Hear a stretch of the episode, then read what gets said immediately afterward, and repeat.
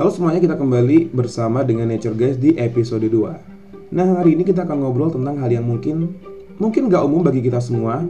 Kita akan mencuplik tentang kasta sosial dalam makanan. Penyebabnya apa dan dampaknya Kalau kita melanjutkan pola pikir pengkastaan ini akan seperti apa. Tapi mari kita coba mulai dari makan dulu deh ya.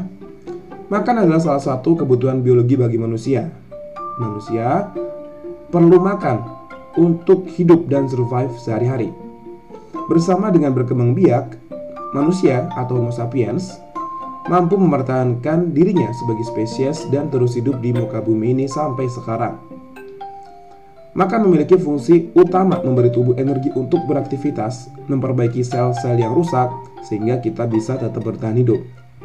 Namun seiring dengan perjalanan historis suatu wilayah, kondisi biogeografi, disrupsi teknologi, informasi, serta faktor budaya, fungsi makanan bercabang menjadi banyak bagian. Sekarang, makanan dapat merepresentasikan budaya.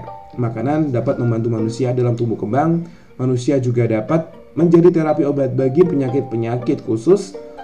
Makanan berfungsi untuk media komunikasi sosial dan masih banyak fungsi lain makanan di luar memenuhi kebutuhan biologi yang kita punya.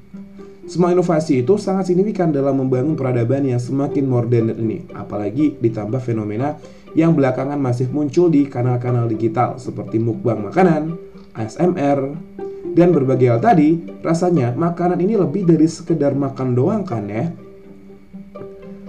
Tapi-tapi ada satu yang juga mendapat perhatian. Saat ini apa yang kita makan, di mana kita makan, itu langsung gak langsung akan membentuk bagaimana orang-orang di sekitar kita memandang kita.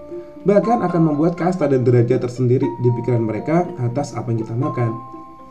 Ya, langsung gak langsung sih akan melahirkan subjektivitas tentang daya beli kita, kelas sosial kita, dan mungkin akan berdampak juga pada perubahan perlakuan mereka terhadap kita. Misalnya nih, kalau kita makan roti atau kentang misalnya sebagai makanan pokok, kita akan mendengar beberapa respon, Jir, gaya banget lu makan roti kentang kayak bule aja. Seolah makan roti dan kentang itu hanya bisa dinikmati oleh segelintir orang aja. Misal, kita makan nasi jagung. Emang gak ada nasi bro? Kampungan banget sih makan jagung.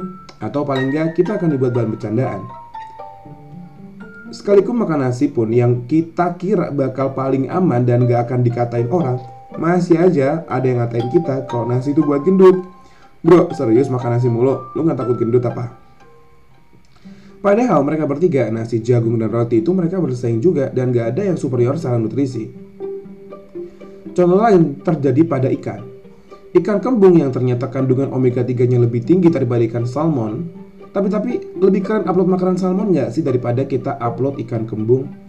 Padahal uji klinis kandungan gizi kedua ikan ini udah didukung banyak ahli salah satunya oleh ahli gizi Universitas Indonesia Dr. Diah M. Utari dan dosen perikanan UGM Siti Ari Budianti Gitu aja ikan kembung kita rendahin apalagi ikan lele yang konsensusnya makan tahi coba Dari sini kita mulai harus refleksi para pendengar bahwa dalam berbagai sumber pangan yang kita konsumsi, kita harus tahu sebenarnya apa yang kita makan dan konsekuensinya.